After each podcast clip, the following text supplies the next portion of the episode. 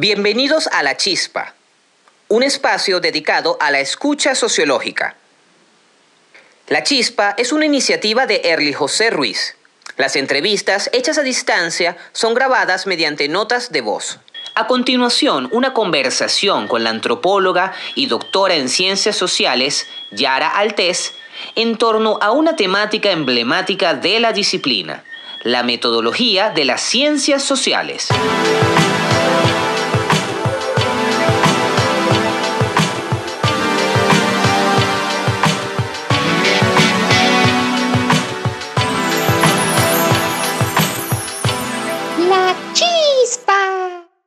Ajá, profe, esta es la primera categoría.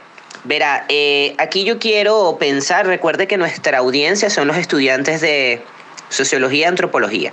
Entonces, usualmente cuando uno piensa en qué es la sociología o qué es en tal caso la antropología, las personas te dicen, bueno, es hacer sociología y la sociología de algún modo es la pregunta por eh, un conjunto de técnicas en tal caso. Entonces, dicho eso, esa es la primera pregunta. Si se fija, dice disciplina y técnicas. A mí me gustaría saber por ejemplo, cuando la gente piensa en disciplina, dicen que la profe Yara es disciplinada, de repente dirán, bueno, de que sigue un conjunto de pasos de rigurosidad, será. Es decir, la rigurosidad es lo que hace que, digamos, haya una disciplina.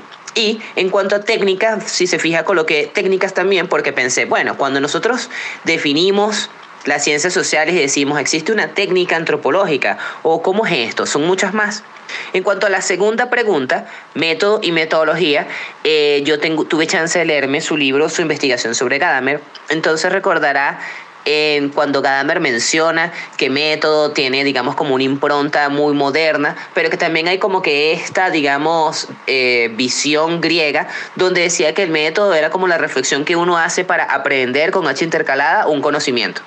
Sobre eso va la segunda. Yo tenía un profesor que él decía que la metodología eran como el conjunto de pasos para la realización después del método, porque decía que el método era como tú reflexionabas en cómo ibas a preguntar y cómo acercarte.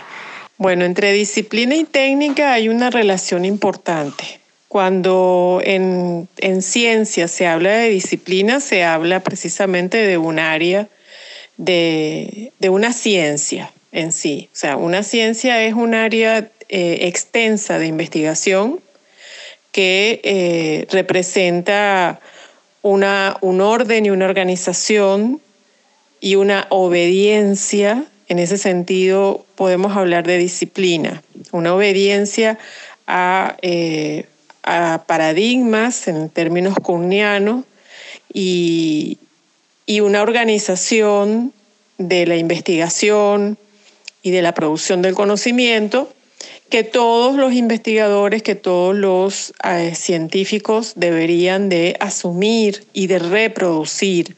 En ese sentido hay una disciplina que el científico, sobre todo el científico natural, debería cumplir. En el caso de las ciencias sociales, no creo que pudiéramos hablar en esos términos, este, porque no hay una situación tan estricta desde el punto de vista epistemológico. Eh, sin embargo, cabe en algunos casos y en algunos periodos históricos de las ciencias sociales hablar de eh, disciplinas, sobre todo aquellas que siguen un, un trayecto positivista. Pero como la mayoría de los investigadores desde la segunda mitad del siglo XX hasta nuestros días eh, sociólogos y antropólogos están inscritos en otras mm, vertientes epistemológicas y filosóficas, creo que el concepto de disciplina ya no cabe este, y ya no les queda. Así que eh, hoy en día asistimos a unas eh, ciencias sociales que tienen unas características distintas que no son muy disciplinadas, digamos, por lo menos en términos de lo que por disciplina se, eh, se entiende eh, desde las ciencias naturales y desde unas ciencias naturales este, incluso eh, anteriores a las que nosotros hoy en día conocemos, digamos, mucho más rígidas. Yo creo que después de de la física teórica, de la física cuántica, incluso las ciencias naturales han encontrado unos reacomodos epistemológicos que no es que sean desdisciplinadas, pero que no, este, no las convierten en lo que el concepto de disciplina científica representó eh, en algún momento. Eh, así que eh, pudiéramos decir entonces que en el caso de nuestras propias áreas de investigación de la sociología y de la antropología, hoy asistimos a, otras, este, otras maneras de producir conocimiento, entre comillas. La técnica está siempre asociada a la disciplina científica, si volvemos otra vez al, concepto, en la medida en que la técnica operativiza los preceptos fundamentales de la disciplina. Entonces la técnica de alguna manera este, es la que pone en práctica eh, la obediencia a un área o a un paradigma en particular. Los pasos técnicos son como que los más efectivos en ese sentido y, son los que también operativizan u operacionalizan este, a los métodos de investigación. Hoy en día no sé si podemos hablar de disciplinas y de técnicas en, en ese sentido, en, este, recurriendo a esas definiciones que ya te digo este, son extraídas originalmente de las ciencias naturales y por supuesto de la física. Eh, así que mm, si me preguntaran por la vigencia de disciplinas y técnicas, creo que ya eso se perdió en el camino. Si me preguntaran si eso me parece importante o no que se haya perdido, yo pienso que eh, por un lado sí, por un lado no. Este, pero bueno, eso ya es tema de otra discusión. En lo que se refiere a, los métodos y a la metodología, la metodología etimológicamente quiere decir reflexión sobre el método. Así que en las metodologías haríamos una, una especie de ejercicio mm, reflexivo, una especie de sí, de ejercicio para pensar a los métodos. Eh, el método eh, como tal, también aquí nos, nos, tenemos que retrotraer nuevamente a la historia de las ciencias naturales para comprender la vigencia y la importancia de los métodos de investigación.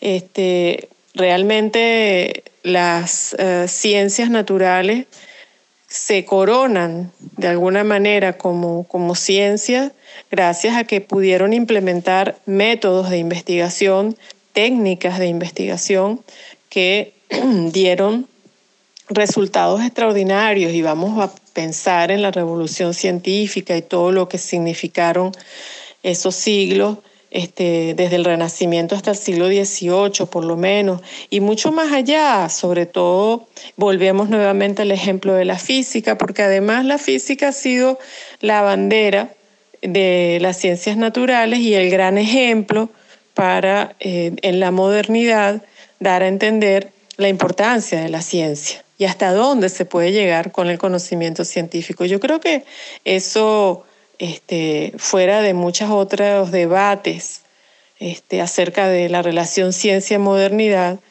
hay que reconocerlo, ¿no? Me parece que realmente la física y la física teórica ha, hecho unos, eh, ha manifestado unos progresos y unos resultados que todavía nosotros no comprendemos bien. Los que no estamos en esas áreas no terminamos de entender. Eh, nos presentan una manera de ver la realidad y una definición de lo que es lo real que en nuestro mundo absolutamente empirista no podemos llegar a comprender. La relación entre método y metodología eh, también se puede eh, investigar desde el punto de vista hermenéutico, que era lo que tú me estabas este, diciendo, Early y, para autores tan fundamentales como Gadamer, por ejemplo, el método, el método de la ciencia, no es una garantía de verdad como en el caso de las ciencias naturales. Nuevamente, eh, volvemos a hablar de las ciencias naturales y si quieres aquí también puedes incluir a las ciencias sociales, pero los métodos que se aplican para hacer ciencia, eh, independientemente de las áreas de investigación, no llegan a la verdad que la filosofía hermenéutica ha tratado de develar. Entonces tenemos aquí otro campo reflexivo importante, eh, además muy importante para las ciencias sociales mm, posmodernas y transmodernas y de los últimos tiempos. Eh, un campo, un área que es la filosofía hermenéutica, que ha permitido entonces, este, digamos, ha permitido mostrar a las ciencias sociales, a la sociología y a la antropología como unas áreas de pensamiento que no son científicas, efectivamente. En esa medida, este, nuestras investigaciones producen una información o un conocimiento, si lo quieren ver de esa manera, que no es producido por un método de investigación, por un método científico, tal como nos enseñan en las clases de metodología. Entonces hay una verdad eh, producida desde estas áreas de investigación que además está muy próxima y muy cercana a la verdad del sentido común, a la verdad de la vida cotidiana o, como decía Husserl, de los mundos de la vida. Esa verdad que sería la verdad de la vida social y cultural, histórica, social y cultural, entonces es inalcanzable, si se quiere, por medio de los métodos de investigación científica. Bueno, profe, no sé si habrá sido su experiencia en, en la UCB, eh, pero actualmente nosotros tenemos un, en la Escuela de Sociología tenemos un hueco muy doloroso en nuestro departamento de métodos, lo cual hace que nuestros estudiantes no estén tan, digamos, prestos a la investigación porque sienten que, bueno, que no han sido formados para ello. Sobre eso, entonces, esta segunda categoría, la cual, como verá, la he titulado la experiencia de campo. La primera pregunta tiene que ver con la teoría y la etnografía. Ya le hablé un poco sobre la nota de voz, hace dos notas de voz, cuando le decía que usualmente clásicamente se pensaba que la sociología era completamente teórica y que entonces quedaba este lado que era la etnografía, que es lo que hacía la antropología. No obstante, dentro de nuestro currículum nosotros estamos formados y los trabajos finales de grado deben ser o estudios de caso o etnografía. Entonces me gustaría saber cómo para efectos de esta primera pregunta, juega un papel la teoría dentro del campo y dentro de esa relación con la etnografía. En cuanto a la segunda pregunta, profe, esto va más quizás eh, no solo en cuanto a una técnica, sino también de algún modo una reflexión un poco gadameriana. ¿Qué quiero decir? Eh, fíjese, yo me, yo me he notado que muchos, eh, vamos a llamarlos no tanto ONG, sino sitios de investigación, empiezan con esto de la observación. Es decir, que el ojo, el ver, todo lo espectacular, lo de la contemplación, se, se transforma en algo como muy preeminente. Entonces se dice, bueno, Observatorio Nacional de Violencia, Observatorio Nacional de Juventudes, etcétera, etcétera, etcétera. No digo que eso esté mal, pero creo que también, y por eso decía que era una reflexión gadameriana, también uno debería ir hacia un poco hacia el diálogo, y el diálogo es otro sentido que ya no solo es el tacto, sino la escucha. Entonces me gustaría saber, dentro de la experiencia de campo, cómo juega esta relación entre ver y observar, ¿sabes? Esa observación participante, científica, y el diálogo que es, creo, la vivencia. Bueno, la etnografía es el método tradicional de la antropología social y cultural. La etnografía fue eh, las pautas de la etnografía como método del trabajo de campo antropológico fueron creadas por Malinowski eh, durante su estancia en las Islas Trobriand, eh, por allá a principios del siglo XX, alrededor del año 1914. Eh, Malinowski ya en aquel momento señalaba la importancia de la teoría eh, para la formación de un antropólogo y decía que de alguna manera tenía el antropólogo que estar muy atento a los avances teóricos y conceptuales para poder hacer un buen trabajo de campo. La teoría entonces, este, desde el punto de vista de este eh, investigador que escribe por primera vez cómo debe hacerse la etnografía, cómo debe desarrollarse un trabajo de campo, para él la teoría era un componente fundamental, como dije. Sin embargo, a lo largo de la eh, práctica de la antropología y sobre todo en nuestras propias latitudes, suele decirse que la teoría no es importante y que lo que un antropólogo tiene que hacer en trabajo de campo es algo así como etnografía pura. Solamente dirigirse hacia las personas, los grupos que les interesa, que le interesa investigar, eh, desprovisto de todo presupuesto teórico y conceptual, porque siempre hay una, una idea acerca de la realidad social y cultural como que es más dinámica y es este, más profusa, digamos, que la propia teoría. En esa medida se permite o se, quiere dejar hablar a la realidad social y cultural que se va a estudiar eh, como que se hablara por sí sola. Hay todo un debate epistemológico que se puede desarrollar, del que podemos hablar, digamos.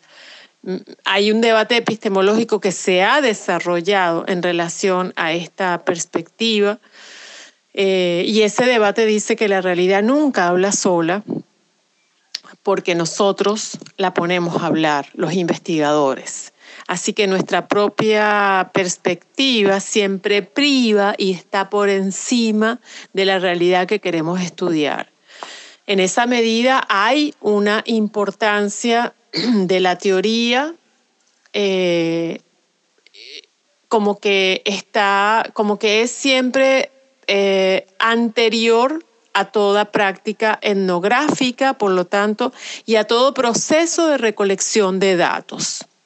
En ese sentido, podemos eh, apelar a autores de mediados y finales del siglo XX, epistemólogos que han criticado duramente al empirismo.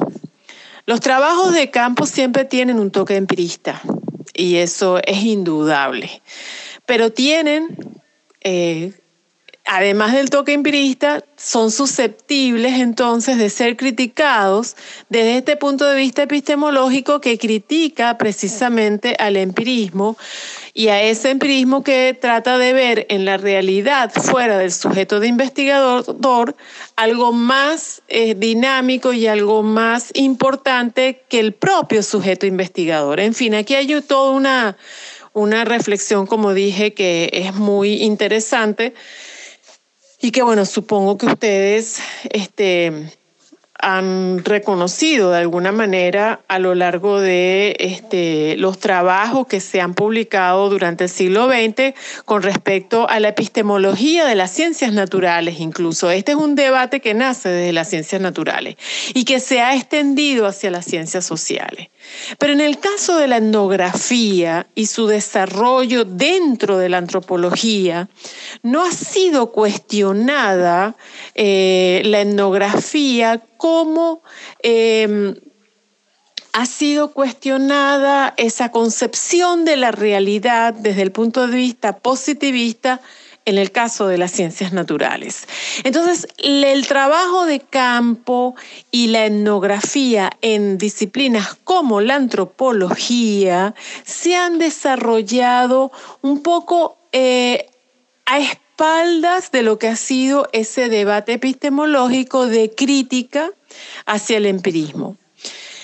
En esa medida, el antropólogo va a hacer trabajo de campo creyendo que todos sus presupuestos teóricos y conceptuales no están influyendo en la relación que mantiene con aquellos otros que le interesa estudiar y comprender. Así que supuestamente hay una especie de separación entre teoría y etnografía. Es como que si fueran dos cosas o dos momentos distintos dentro del propio proceso de investigación y no lo son. Hay todo un, como, como estaba comentando, hay, hay toda una este, explicación acerca de cuánto influye nuestra formación teórica en los procesos observacionales, en los procesos de recolección de información en trabajo de campo. Y en cuanto a la idea, a, la, relación entre observación y diálogo, bueno, el diálogo, y lo digo como antropóloga, el diálogo que podemos mantener en trabajo de campo con alguna persona que colabore con nuestra propia información, lo que antes llamábamos el informante o los informantes claves también, aquellas personas que servían este, a los intereses de nuestros propios proyectos de investigación y que, que nos ayudaban, que nos ayudan en trabajo de campo. Bueno, hoy les llamamos colaboradores y le damos incluso el estatus de coautores en nuestros propios proyectos o hacemos el intento, este, esos diálogos que mantenemos con ellos forman parte de lo que en la epistemología eh, se entiende como procesos observacionales, es decir, como procesos de recolección de información. El diálogo que mantiene un sociólogo o un antropólogo en trabajo de campo, esos diálogos son eh, eh, forman parte de la recolección de datos y pueden ser identificados como procesos observacionales, aunque vayan más allá de la observación y practiquen la conversación. Lo digo porque en términos epistemológicos, y si, y si leemos autores como Popper, por ejemplo, nos remiten a que todos los procesos empíricos de recolección de información entonces forman parte de esos llamados procesos de observación es la, eh, cuando tú ves, Early, que existen observatorios de ta, ta, ta, observatorios de violencia, observatorios de X cosa, eh, están apelando estas instancias a una terminología positivista y a una terminología que se emplea generalmente en las ciencias naturales.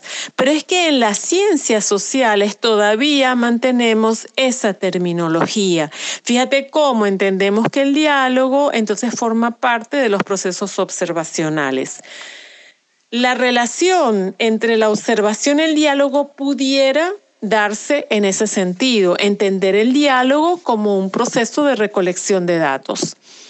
En en, esa medida implicaría el diálogo como un proceso observacional. Pero el diálogo, en el caso de la antropología fundamentalmente y en el caso de una sociología cualitativista, heredera de la escuela de Chicago, por ejemplo, el diálogo es la esencia de la investigación, porque el diálogo con el otro que estamos tratando de comprender entre paréntesis, hermenéutica, esa conversación nos permite incluso reformular, revisar la teoría. Y vuelvo al principio de esta conversación. La teoría, los conceptos, las categorías, los marcos teóricos de nuestros propios proyectos van a ser revisados a la luz de los diálogos que vamos a mantener con esos otros en trabajo de campo. Así que el testimonio de esas otras personas va a permitir desarrollarnos teóricamente.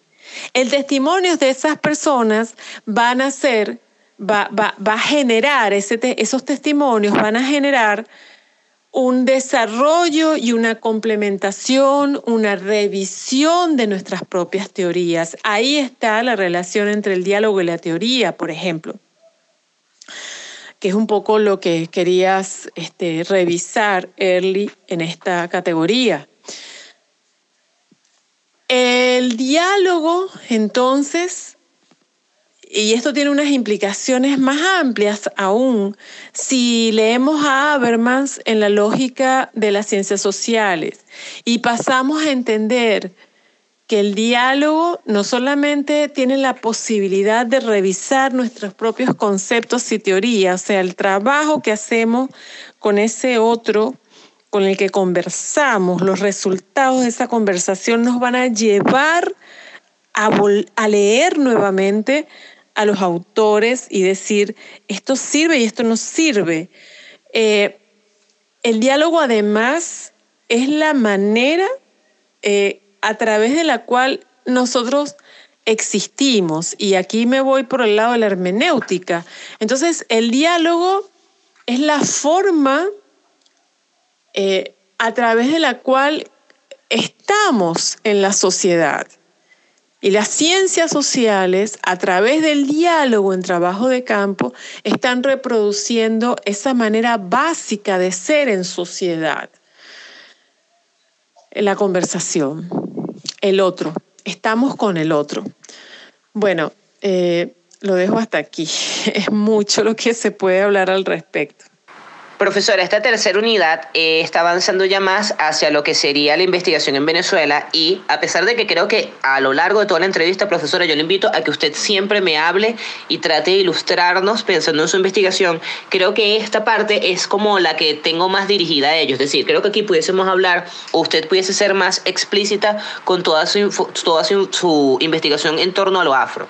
Eh, si se fija, bueno, se llama investigación en Venezuela. La primera parte, a pesar de que es pertinencia y definición, se lo repito, mi audiencia o quienes yo les quiero hablar son los estudiantes y usualmente ellos dicen, bueno, pero vale la pena investigar. Fíjense que aquí hay, no quiero ponerme en la hora oscura, pero aquí digamos como con una tristeza o depresión porque no se le ve sentido a la universidad en, en cuanto va a tener un título y ese título va a ser un trabajo. Además me está hablando un profesor que gana dos dólares cuando yo puedo, no sé, vender chichi y ganar más. Sin embargo, hay un valor de la investigación y este es justamente el dato. Yo creo que su investigación sobre lo afro nos puede decir muchísimo. Me gustaría que la primera pregunta, pertinencia y definición. ¿Cómo definimos, cómo definir una investigación en Venezuela? ¿Qué pertinencia tiene investigar? Y que esto se revele a través de su investigación sobre lo afro.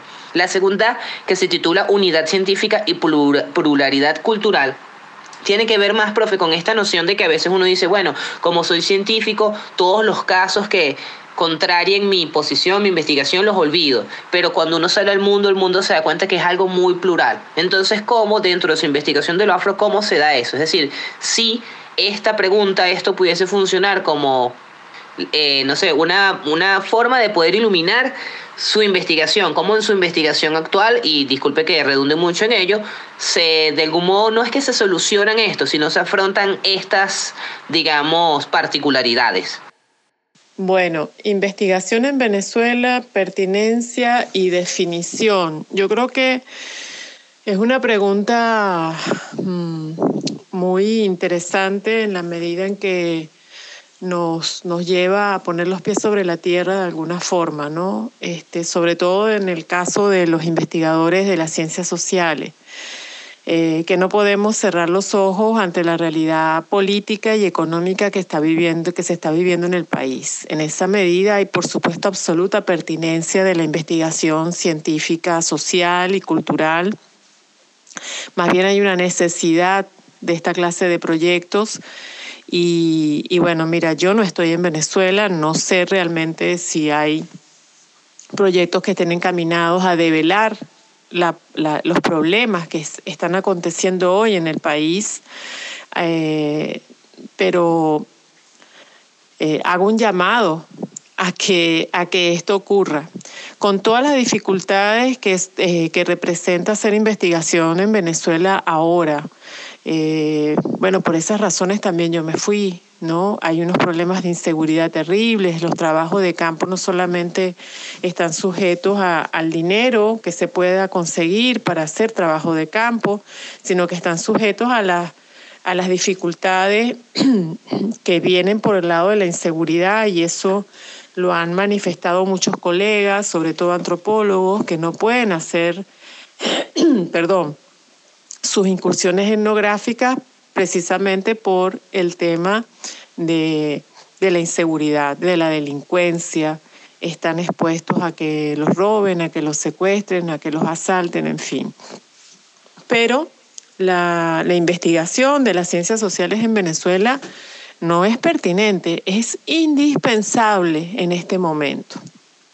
Entonces, no podemos confundir, ojo, investigación con trabajo de campo solamente. Eso es un error epistemológico, ¿no? En ese sentido, los sociólogos, por ejemplo, tienen muchísimo que aportar desde el punto de vista de una investigación teórica y conceptual que sea crítica con respecto a la situación que se está viviendo. Ignorar, hacer oídos sordos, taparse los ojos, en fin, este, eso no es propio de las ciencias sociales. En esa medida, tenemos que recordar que nosotros nunca, las ciencias sociales nunca han estado, eh, han sido reproductoras del discurso político del gobierno, ¿verdad? Entonces, este, ¿qué es la crítica? Vamos a ver. Creo que eso da para hablar muchísimo, pero la investigación de la sociología y la antropología es siempre crítica. Así que eh, no es conveniente, no es políticamente correcta y, y en ese sentido es indispensable, absolutamente necesaria. Por eso te decía más que pertinente. Así que desde mi punto de vista lo que se puede hacer hoy es mucho, es mucho. Eh, ocurre que bueno, las limitaciones y los problemas de los problemas personales también están influyendo de una manera muy pesada, pero, pero podemos hacer cosas, claro que sí. Incluso la gente que, eh, que estamos afuera, la gente que está afuera está haciendo algunas cosas, claro, sí, sí. Yo estoy en este momento coordinando una, una compilación de antropólogos venezolanos que están fuera del país y los que están dentro del país también para bueno, para que puedan expresar entre otras cosas sus dificultades al investigar y sus problemas cuando estamos afuera. En fin, hay una cantidad de elementos que, que, hay que empezar a manejar porque nuestra realidad social y cultural es muy particular y lo particular viene dado también por el, por el asunto de la migración. Así que el llamado es a, a, leer y a escribir. Eso, eso, eso no, tiene, no tiene discusión. Bueno, unidad científica y pluralidad cultural. esto también es un tema muy amplio eh, que nos lleva a pensar eh, entre otras cosas, en la historia de nuestras propias disciplinas, que no obedecen a una unidad científica. ¿okay? Eh, realmente las ciencias sociales y las humanidades han sido siempre eh, o han tratado de seguir caminos distintos. En el caso de las ciencias sociales y de las humanidades no positivistas, que desde finales del siglo XIX se han revelado al esquematismo de las ciencias naturales, entonces no están de acuerdo con una, con una unidad científica, con una unidad metodológica. Las ciencias sociales entonces son divergentes en esa medida, este, ejercen una ruptura y como decía en el audio anterior también este, son suelen ser muy críticas, ¿no? no reproductoras de un discurso político en este caso, eh, ni científico, sino intentan siempre ejercer rupturas. Así que, eh, hablando ya como antropóloga, eh, la unidad científica para nosotros es, es realmente no, no, tiene mayor sentido este, pensar en esos términos.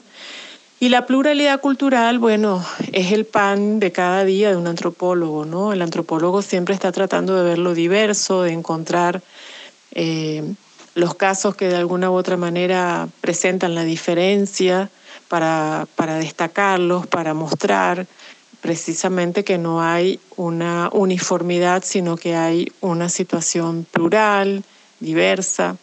Eh, y que bueno, que la vida es así, ¿no? De alguna manera eh, nos encontramos con el otro y el otro pues es, es diferente y eso es muy importante.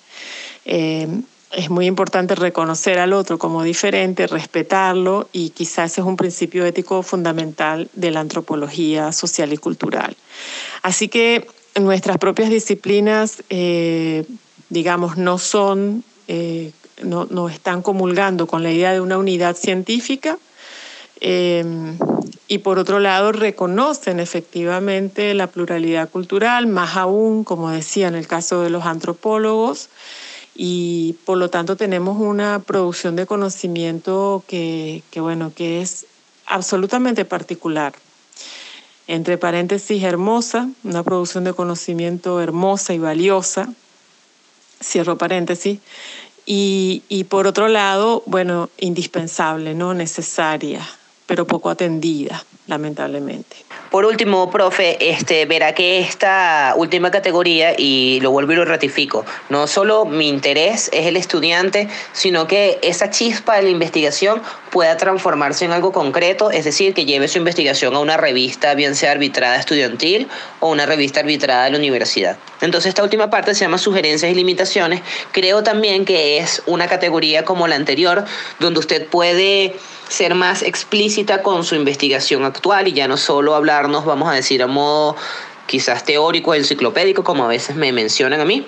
Entonces, eh, fíjese, la primera eh, pregunta, o bueno, o circunstancia, a mí me gusta más que utilicemos la expresión que, que tomó Diego Larrique en su, en su texto Ablandando Babilonia, razonamientos, un razonamiento en conjunto. Bueno, este razonamiento en conjunto, lo primero es la presentación y los resultados, es decir, después de una investigación, cómo, qué influye en que una presentación de los resultados sea, vamos a decir, científica, cómo la metodología juega un papel en esto, es, es acaso algo como un profesor me decía hace mucho tiempo, carpintería o es ingeniería también, cómo se da ello en el marco de su investigación. La segunda sobre la legitimidad y el arbitraje, también me gustaría saber si no solo de acuerdo a su investigación, sino el papel de la metodología para no solo quizás, y por eso es que el anterior veníamos de la unidad científica, la pluralidad cultural, quizás hay muchos estudiantes que dicen, no, es que la temática no es legítima. Entonces uno diría, bueno, es la temática que no es legítima o es el tratamiento que se le ha dado a la hora de que se haga un arbitraje. Si ha tenido experiencia dentro del arbitraje, ¿qué nos pudiese decir al respecto? Bueno, la presentación de los resultados de cara siempre a publicación, eh, bueno, es un requisito sine qua non en todo, para todo investigador. No puede haber este, otra, otro norte, digamos, ¿no?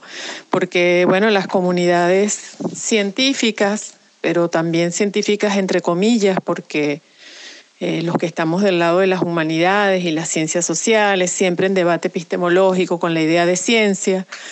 Este, de todas maneras nos mantenemos como una comunidad de conocimiento eh, y con o como comunidad epistemológica, en fin, pero como comunidad de investigación al fin, pues no todos estamos obligados para permanecer como tal comunidad, estamos obligados a publicar, ¿no? Las publicaciones este, no solamente miden el nivel del investigador, sino también el desarrollo de la misma comunidad a la que pertenece el investigador. Así que hay toda una lógica ahí que, que nos involucra y que hace de las publicaciones eh, y de la presentación de resultados un proceso que no es solamente carpintería, yo no estoy de acuerdo con esa idea, sino que es una es, un reto y tiene una complejidad intrínseca este, que hay que aprender a manejar y eso se aprende a manejar prácticamente, es decir, con la práctica. Eh, las mismas revistas con toda su, su exigencia editorial, con sus normas documentales en particular, te van este, entrenando y uno pues este, al adaptarse a esas exigencias de la revista, va aprendiendo a presentar los resultados en distintos espacios, con distintas normativas, pero que finalmente, este, digamos que están casi todos unificados, ¿no? Porque bueno, en todas las revistas generalmente los criterios son más o menos los mismos. En ese sentido, pues la presentación de los resultados este, tiene que ser este, coherente, tiene que tener una, una estructura también, que puede ser la de los artículos, que es la más tradicional, dependiendo de la revista. Eh, yo pienso que, son este, ejercicios eh, absolutamente necesarios también, porque sobre todo en el caso de las ciencias sociales, nosotros tenemos que aprender a expresar nuestros resultados por escrito. Entonces, eso, eso es algo, la presentación de los datos y, de los avances de investigación, este, es algo que también, como te decía al principio, es un reto, ¿no?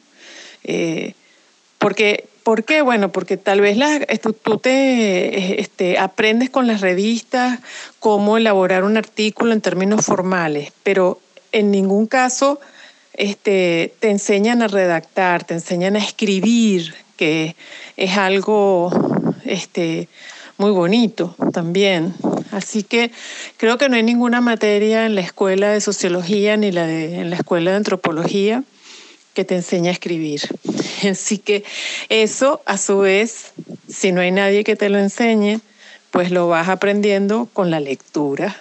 Quien mejor escribe es porque ha leído más. Bueno, eh, así que a mí me parece que, que todo el proceso de presentación de los resultados y avances de investigación es una parte más de la investigación propiamente dicha, ¿no? Y es un componente fundamental. Hay un libro este, famoso de Clifford Geertz que se llama El antropólogo como autor. Yo pienso que también podemos hablar de los sociólogos, el sociólogo como autor. Eh, porque bueno, porque la escritura, porque la redacción es un componente indispensable. Y es un componente indispensable de otro componente indispensable que es la obligación de presentar los resultados de la mejor manera posible, respetando además todas las normas este, de citación correspondientes, porque nuestro pensamiento siempre está encadenado al pensamiento de los autores que leemos en esa medida es que vamos haciendo comunidad de investigación también. Así que hay una situación de intertextualidad, como ha dicho Bakhtin, una situación de intertextualidad que nosotros tenemos que mostrar a través de las citaciones, por ejemplo, eh, y de esa forma pues exponemos nuestra ascripción a ciertas líneas de investigación y a comunidades de investigadores. Bueno, mira, esta otra parte está absolutamente vinculado con lo que decíamos en el audio anterior. Eh, las temáticas no, no son ilegítimas. Las temáticas de investigación yo creo que siempre son legítimas. Eh, son propuestas que, bueno, que pueden parecer descabelladas o que pueden parecer eh, atrevidas, y, eso, yo creo que eso le da eh, el toque de, interés al asunto, ¿no? Me parece que, tenemos siempre que estar renovando las temáticas de investigación para no llover sobre mojado, por ejemplo, ¿no? Y, tratar de ser lo más audaces posibles en relación a las hipótesis, como bien lo señalaba Popper. Este, así que hay una, hay una libertad de parte del investigador para poder escoger lo que quiere estudiar, lo que quiere investigar. En ese sentido, yo nunca, en mis clases de metodología, nunca sugiero ni, ni, trato de inducir nada con respecto a las temáticas, porque me parece que eso es creación de cada, de cada quien. Eh, y eso de creación también entre comillas, porque como lo decía anteriormente, al pertenecer a comunidades de investigación, nosotros ya tenemos como una especie de stock también de temáticas, pero cabe la posibilidad de, ser creativo a la hora de plantearse problemas de investigación. En esa medida las metodologías de investigación son útiles, son útiles, son una caja de herramientas para poder trabajar este, de manera más ordenada, no porque el orden, el orden porque sí, sino de manera más ordenada como para no perder tiempo, este, como para poder organizar mejor las ideas y entonces ser más coherente y, poder plantear eh, bueno, las propias ideas de una manera este, que, que cobre un sentido y un interés eh, para uno y para el que lo va a leer. ¿no? En esa medida, pues las experiencias de arbitraje también son importantísimas porque, porque uno siempre necesita que lo lean los pares, uno siempre necesita que otros ojos este, puedan aportar eh, elementos para mejorar lo que has hecho.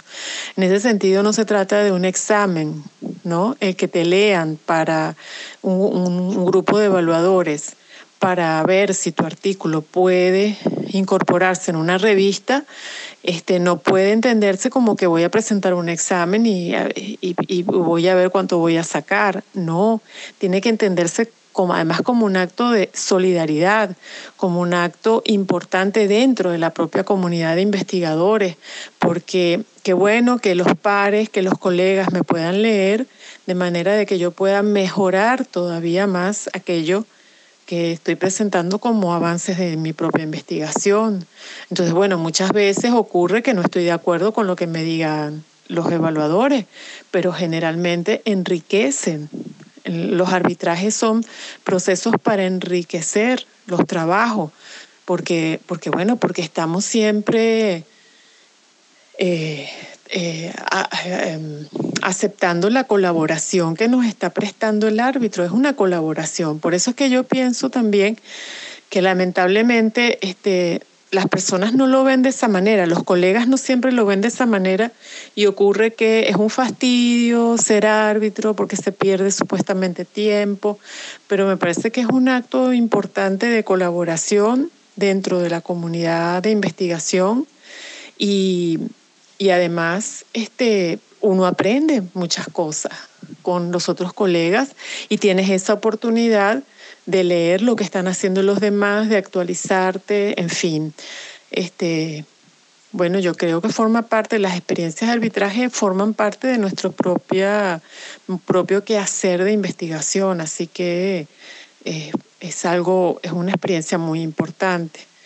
Y con respecto a las metodologías, bueno, por supuesto, este, todo resultado de investigación y, o producto de investigación tiene que cumplir con una, como decía anteriormente, con unas pautas metodológicas que lo hagan, que lo conviertan en un producto digerible, ¿no? Porque si tú vas a hacer este, bueno, tú puedes hacer un poema si quieres, pero hasta el poema tiene unas normas que cumplir, ¿no? O sea, no hay, siempre que estás escribiendo, este, eh, debes ajustarte a unas normativas.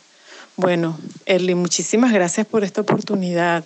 Espero haber estado a la altura de los requerimientos y que, que bueno, que que las personas que hayan escuchado estas pequeñas capsulitas este, quedaran satisfechas. Seguimos entonces en, en contacto y estoy disponible a través de las redes.